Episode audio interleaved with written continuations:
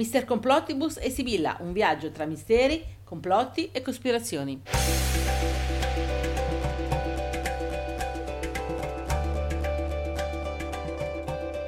Ciao a tutti da Sibilla, da Mister Complottibus e da Mirna, la nostra sfera di cristallo. Ecco. Allora, benvenuti alla decima puntata del nostro podcast. Decima puntata. Prima di tutto, dato che in molti ce lo stanno chiedendo, che canzone è quella che sentite qui in sottofondo? È la bellissima Colazione su Saturno di Menion. Bellissima. Diciamo due parole veloci su di noi. Da molti anni ci occupiamo di misteri, complotti e cospirazioni. E da un paio d'anni collaboriamo con Davide Ciso Cisini. E facciamo un intervento nella sua trasmissione Epiciso, che va in onda il mercoledì sera dalle sette alle otto. E dove va in onda?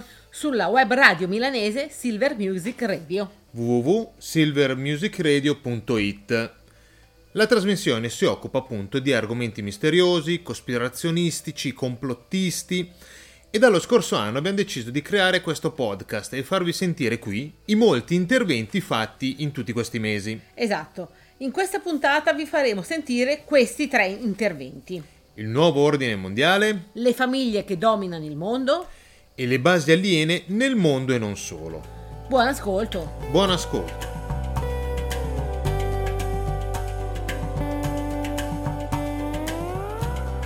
Un saluto a Davide e agli ascoltatori di Silver Music Radio da Mister Complottibus e Sibilla. Ciao. Ciao, vi salutiamo da Milano. Siamo dovuti rientrare in Italia per una ricerca urgentissima. Sì, sì, urgentissima. Vi terremo aggiornati settimana prossima e soprattutto quella dopo, se tutto va bene, se tutto va come deve andare.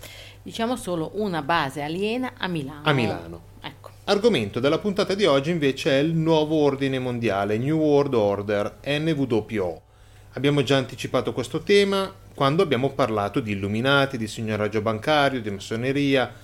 Praticamente ci sarebbe un gruppo di persone più o meno vasto che sarebbe al di fuori e al di sopra dei diversi governi nazionali. Sì, al di sopra addirittura dei re, delle regine, dei capi di Stato, di governo, dei grossi gruppi industriali, commerciali, finanziari. Appunto, e li controllerebbe e tirerebbe le fila di tutto.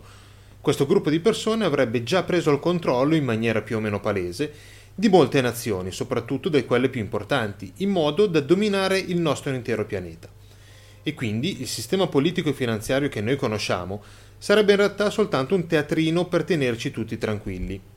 Questo gruppo di persone sarebbe ad alti livelli composto da persone appartenenti anche ad altri gruppi noti ai cospirazionisti. Sì, come per esempio gli Illuminati, i massoni, gli Skull and Bones, eccetera. Diciamo. Appunto. Ecco. Fantascienza o realtà? Molti hanno parlato di questo argomento nei decenni scorsi e forse in questi ultimi anni è stato sdoganato, diventando di pubblico dominio. Sì. Tanti pensano che i governanti e i politici di alto livello come Churchill, Bush, Kissinger facciano parte di questo. Altri invece pensano che questi siano soltanto le loro pedine. Sì, per non parlare poi di quelli che pensano che all'interno del nuovo ordine mondiale vi siano alieni, extraterrestri, rettiliani, eh, ex Atlantidei e chi più ne ha più ne metta. Chi ne più ne... Eh, sì. Infatti. C'è da dire che diversi politici e uomini d'affari negli anni, come Cecil Rhodes, Lionel Curtis, Edward House, hanno voluto creare dei gruppi, delle confraternite, con l'intenzione di riunire al loro interno i vari capoccioni americani ed europei. Sì, praticamente una creazione di lobby di potere. Eh? Ecco, ma quello di cui noi stiamo parlando oggi va molto oltre, è un livello superiore alle lobby di potere visibili e alle confraternite conosciute da tutti noi. Si muove molto più nell'ombra e con personaggi che non sono sotto i riflettori, e rimangono poco visibili, a meno di scavare a fondo e di fare un po' di ricerche mirate. Sì. E non bisogna neanche confondere il nuovo ordine mondiale con quello che, negli ultimi decenni, diversi politici da Ford a Churchill a Bush hanno dichiarato, ovvero il fatto di doversi riunire come nazioni dominanti per formare un unico governo mondiale, che poi in versione più o meno leggera ha sfociato nella costruzione dell'ONU e di altre organizzazioni simili. Il nuovo ordine mondiale è molto più tentacolare, molto più segreto di quello che potrebbe essere il gruppo Bilderberg, la Commissione Trilaterale, l'Aspen Institute. O di quelli che si ritrovano al Bohemian Grove e eh. fanno un po' cavoli loro. Eh, eh, diciamo. Appunto, eh. non diciamo altro. è tenuto tutto così in gran segreto che è molto difficile capire chi fa veramente parte del gruppo dirigente del nuovo ordine mondiale, del vertice di questa piramide. Ci potrebbero appunto essere i capi di Stato e le famiglie politiche, come il casato dei Windsor e la famiglia Bush, o le grandi famiglie di banchieri e di uomini d'affari, come Rothschild e Rockefeller. Oppure vi potrebbero essere dentro persino membri religiosi importanti, tipo legati al Vaticano, all'ordine eh, dei Gesuiti, già, no? Eh, in pa- mm. appunto. Oppure tutti questi, come dicevamo prima, non sono l'ultimo livello della piramide, ma sono a livelli un po' sotto. E l'ultimo livello, da chi potrebbe essere fatto, secondo eh, te? Da chi è che potrebbe essere? Eh. Chi potrebbe essere così potente da essere al di sopra di tutte le persone citate prima? Magari gli stessi che, secondo la teoria della dottoressa Judy Wood, possiedono una tecnologia in grado di polverizzare edifici enormi? Gli antichi alieni di Von Daniken e di Colosimo, esseri di altri pianeti arrivati qui nell'antichità, o magari discendenti di civiltà terrestri precedenti ormai distrutte? O magari i famosi rettiliani mutaforma, eh, tanto cari a David Icke? Eh. Eh? Un'altra domanda classica è questa. Ma il nuovo ordine mondiale è positivo o negativo? Già, positivo o negativo.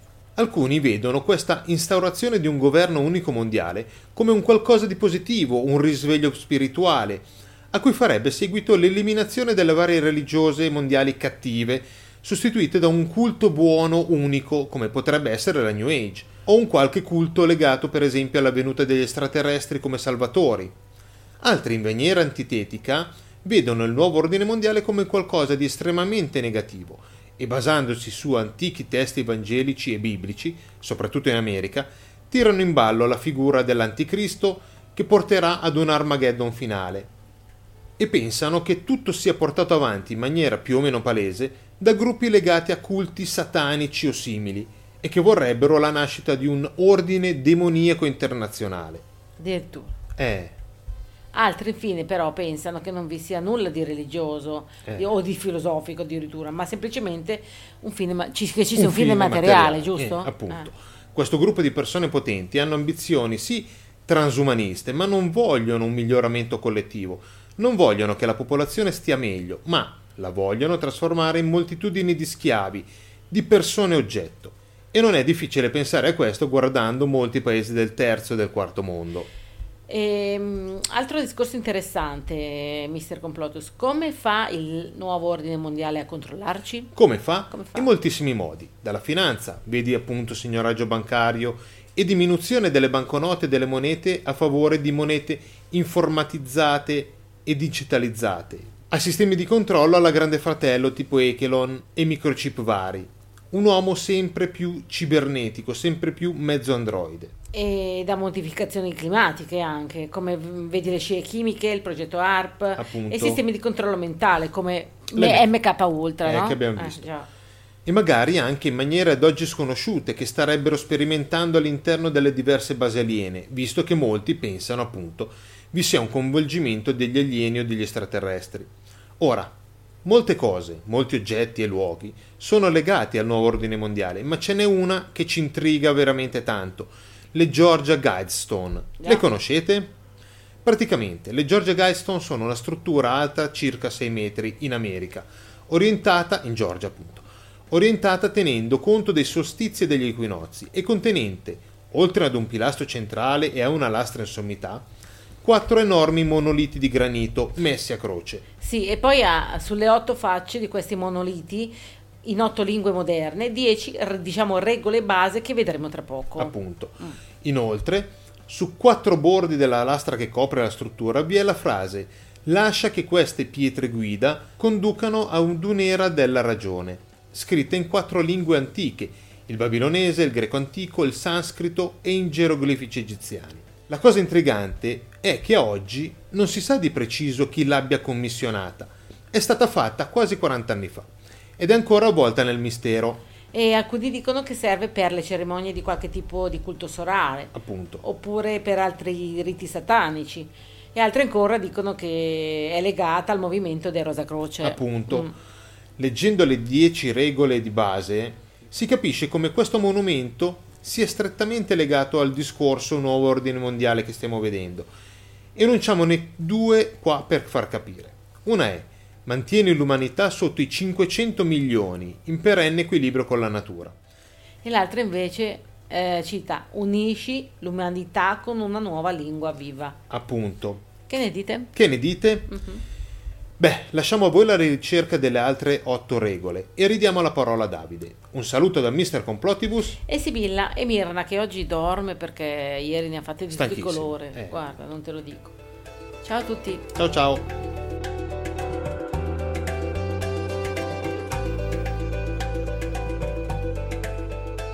Un saluto a Davide e agli ascoltatori di Silver Music Radio da Mister Complottibus e Sibilla. Ciao a tutti, ciao. Vi salutiamo da Milano perché stiamo in questi giorni finendo alcune investigazioni relative... Eh, dai, buttiamo la bomba, va? Relative ad una base aliena, o meglio, militare aliena, in zona Milano. È un'investigazione che portiamo avanti da anni e in questo periodo alcune tessere si sono messe al loro posto. Sì, sì. Ora, se riusciamo settimana prossima, che avremo come argomento le basi aliene nel mondo... Sì, vi faremo ascoltare una cosa molto interessante, molto. Se riusciamo. Ci stiamo lavorando. Ci stiamo eh? lavorando. Okay. In questa puntata, invece, abbiamo voluto dare un'occhiata a quali siano, a livello mondiale, le famiglie più influenti. Ora, facendo una ricerca approfondita relativamente a questo discorso, ci siamo accorti di quanto noi, personalmente e come popolo in generale, abbiamo una conoscenza delle cose molto ridotta e anche un po' distorta. Sì, e come dicevamo nella scorsa puntata, i veri potenti a volte non sono molto visibili. Non sono visibili.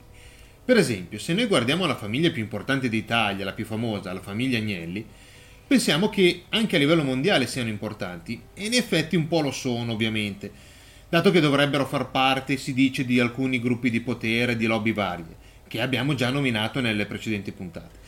Però, rispetto ad altre famiglie internazionali storiche come i Rothschild, i Rockefeller e altre, loro sono dei semplici borghesi. Queste hanno dei patrimoni decisamente più grandi, decine, a volte centinaia di volte più grandi. Altra cosa da sottolineare che ci ha colpito è che vi è proprio un doppio potere. Un doppio potere.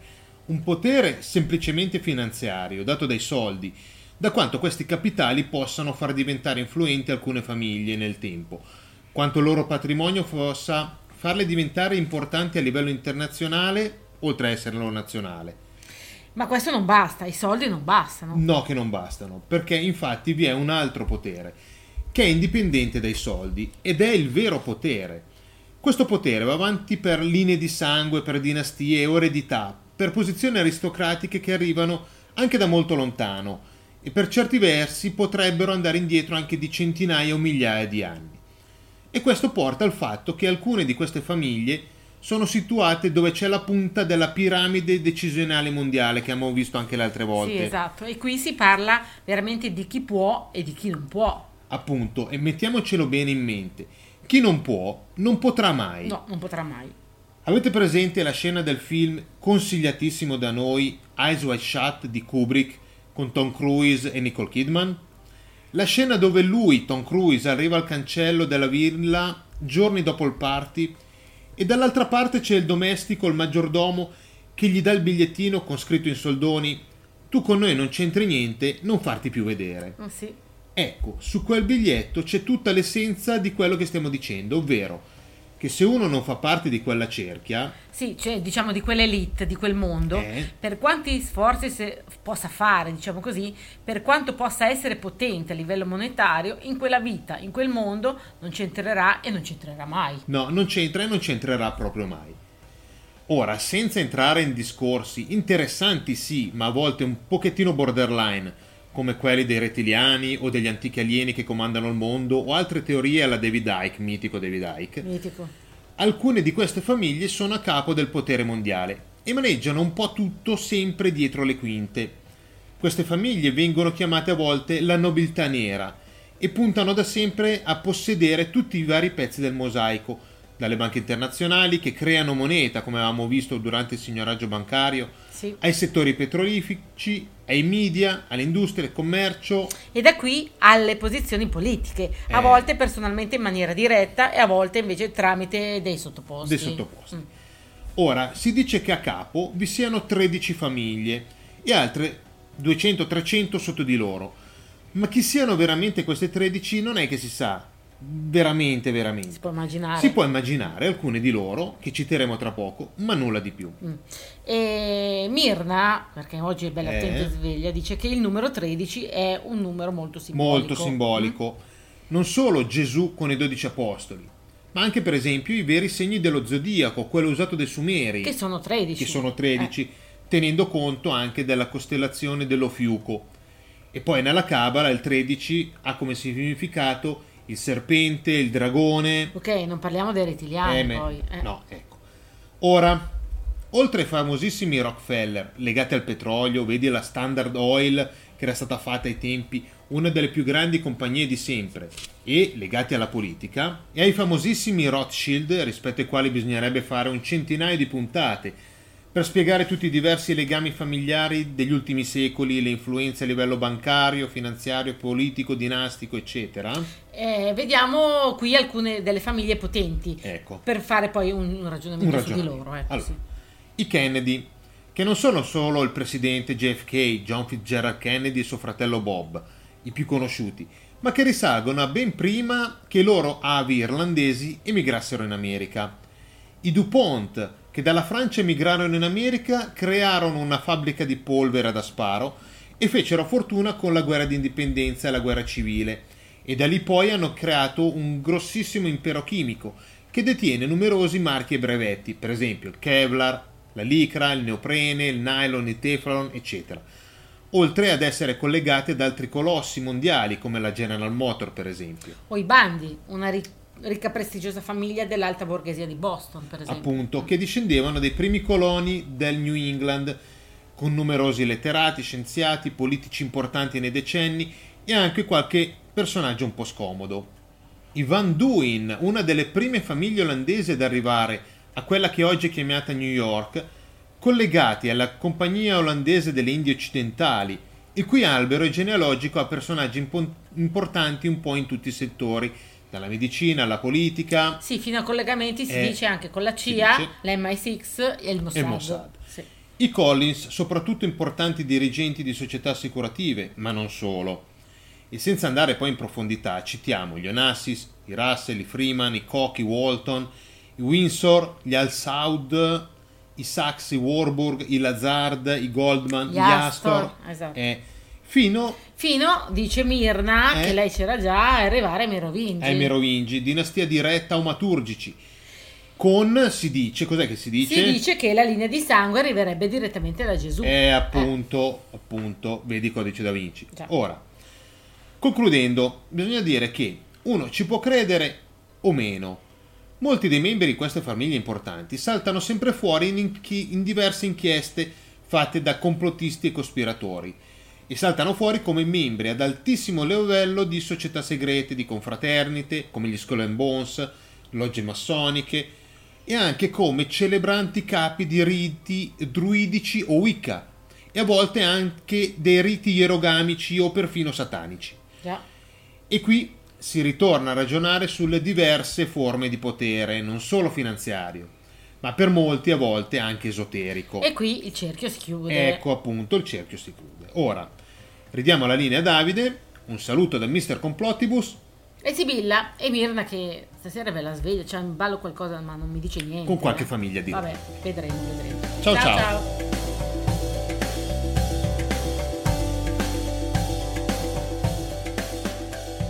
Un saluto a Davide e agli ascoltatori di Silver Music Radio da Mister Complottibus e Sibilla. Ciao a tutti. Siamo quindi rientrati in Italia, dato che stiamo investigando una possibile base militare aliena in zona Milano. Sì, con un nostro amico che proverà a vedervi entrare, ma vediamo insomma. Non vi possiamo dire dove di preciso, ma solo che la base forse è legata al famoso caso Amicizia, non so se ne avevate sentito parlare tempo fa, ma non ne siamo sicuri. Questo cade a fagiolo perché l'argomento di oggi sono proprio le basi aliene. Sì. Prima di tutto ricordatevi che il miglior modo per tenere segreta una cosa è nasconderla in bella vista. Bene, partiamo da lontano nello spazio, Marte. Marte. Diversi ricercatori dicono che su Marte ci potrebbero essere delle basi aliene, magari non attuali, magari molto antiche nel tempo. Una cosa interessante, che vedremo poi in dettaglio se faremo una puntata sul pianeta rosso, è che le immagini di Marte in nostro possesso perché prese dalle varie sonde inviate lassù dalla NASA, sono sempre state ritoccate per quanto riguarda la parte dei colori, ovvero le hanno sempre rese tutte molto più rosse, sin dalle prime immagini inviate dalla sonda Viking uno nel millenovecentosettantasei. Queste e quelle attuali mostravano tutte un cielo azzurro-blu e una superficie a volte anche grigia-verde.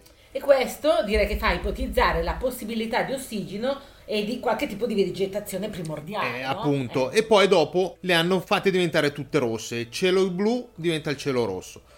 In più, oltre alla famosissima zona chiamata Sidonia Mense, in cui sembrerebbero esserci delle piramidi e costruzioni non naturali, oltre alla mitica faccia su Marte utilizzata anche in altri film, vi sarebbero altre zone di Marte con costruzioni appunto difficilmente riconducibili a formazioni naturali, tipo le tre torri allineate. Eh, direi che sono molte le ipotesi, sia di antiche basi di una civiltà antica venuta sulla Terra quattrocentomila anni fa, sia di basi moderne. Appunto. Poi, venendo verso la Terra, un altro luogo dove si potrebbero trovare delle basi aliene è la Luna. E avevamo accennato la cosa nella puntata sugli allunaggi, vi ricordate? Gli astronauti che avrebbero visto qualcosa? Ora, anche per la Luna come per Marte, si ipotizza che le basi aliene siano enormi e siano state costruite per la maggior parte sotto la superficie e quindi non visibili. Non visibili. Sarebbero visibili solo le ipotetiche porte d'accesso e di uscita, oltre a tutta una serie di costruzioni strane, strutture artificiali stranamente squadrate e anche torri alte diversi chilometri. Forse questo ha ispirato il film Iron Sky, dove i nazisti, persa la seconda guerra mondiale, hanno fatto la loro base sulla Luna, per non parlare di possibili basi sugli asteroidi. Però, venendo al nostro pianeta, sembrerebbero molte le basi aliene, le più famose conosciute sono in America. Sono quelle in America. Vi è la base Dulce, una misteriosa installazione militare sotterranea in New Mexico, in una zona in parte anche riserva indiana, mi sembra. E qui si ha, cosa comune per tutte quelle che vedremo, tutta una serie di testimonianze di avvistamenti U F O e di contatti con forme di vita non terrestri, oltre a casi di abduction e di mutilazione animale. La mitica Area cinquantuno è la vicina, sempre nella Nellis Air Force Base, base S quattro. Appunto, dove sicuramente si starebbero testando degli aerei super segreti e decisamente all'avanguardia, anche un po' fantascientifici, come l'aereo spia Aurora che si avvarrebbe di qualche dispositivo antigravità. Qui si dice vi sarebbero pezzi delle astronavi schiantate al suolo nell'incidente di Roswell del millenovecentoquarantasette e forse anche i resti delle creature che le pilotavano. Sì, come praticamente nel film Independence Day. Appunto. Altri pensano invece vi siano, anche come a Dulce e in altre basi sparse per il mondo, alieni o extraterrestri in carne ed ossa, che starebbero aiutando i militari a creare tecnologie innovative in cambio di qualcosa. Qui si parla di abduction, esperimenti per creare ibridi umani alieni, eccetera. Sì, e questo è quello che viene chiamato il patto scellerato tra governo americano e, diciamo, loro. Eh, appunto.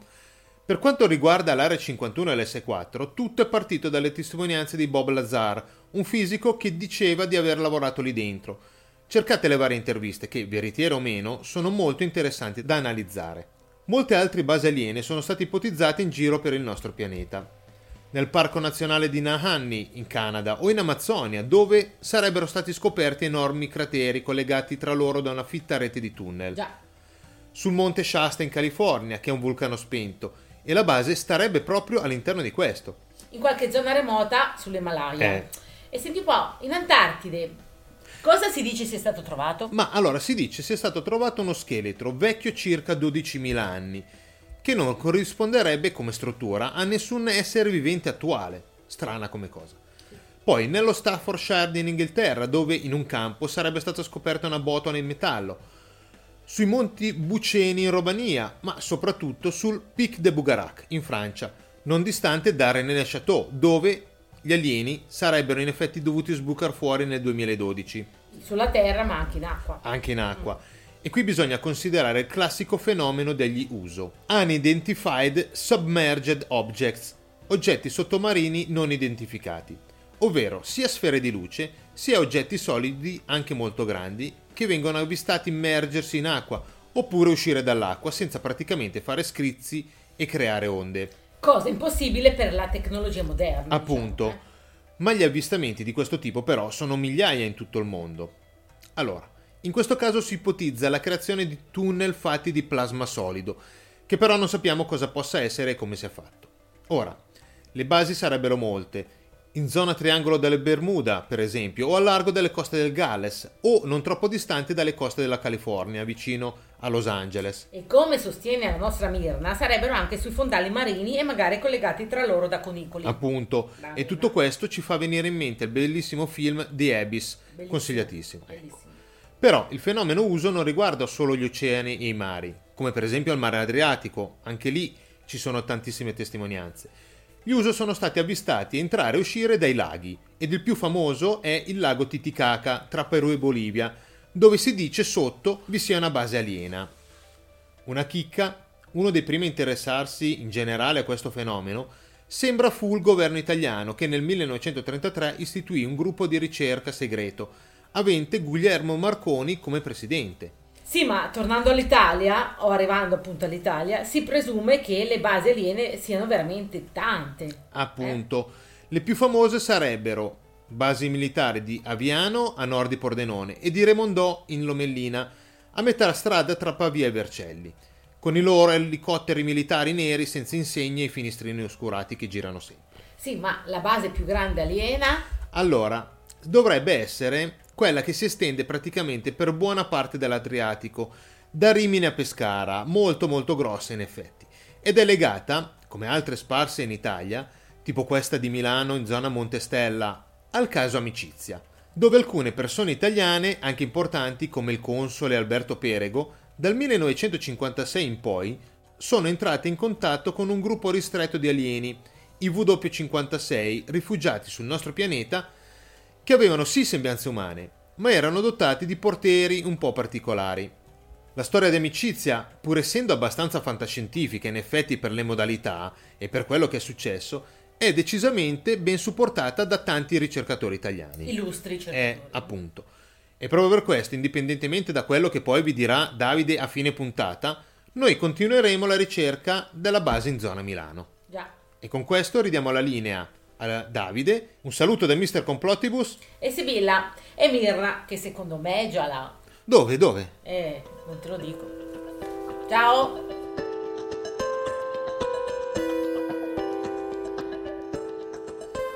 Allora, vi è piaciuta questa puntata? Vi è piaciuta? Nella speriamo, prossima... dai. Eh dai, speriamo. Nella prossima puntata del podcast vi faremo sentire altri tre interventi relativi a che cosa? Chi ha ucciso J F K? Il manoscritto Voynich, Lady Diana, storia e misteri. Per ultimo, ringraziamo tutti quelli che hanno scaricato e ad ascoltato le puntate precedenti. E se non l'avete ancora fatto, dai, scaricatevele. Eh, dai, eh, dai. Buone cospirazioni a tutti da Sibilla, da Mister Complottibus e da Mirna. Ciao a tutti. Ciao.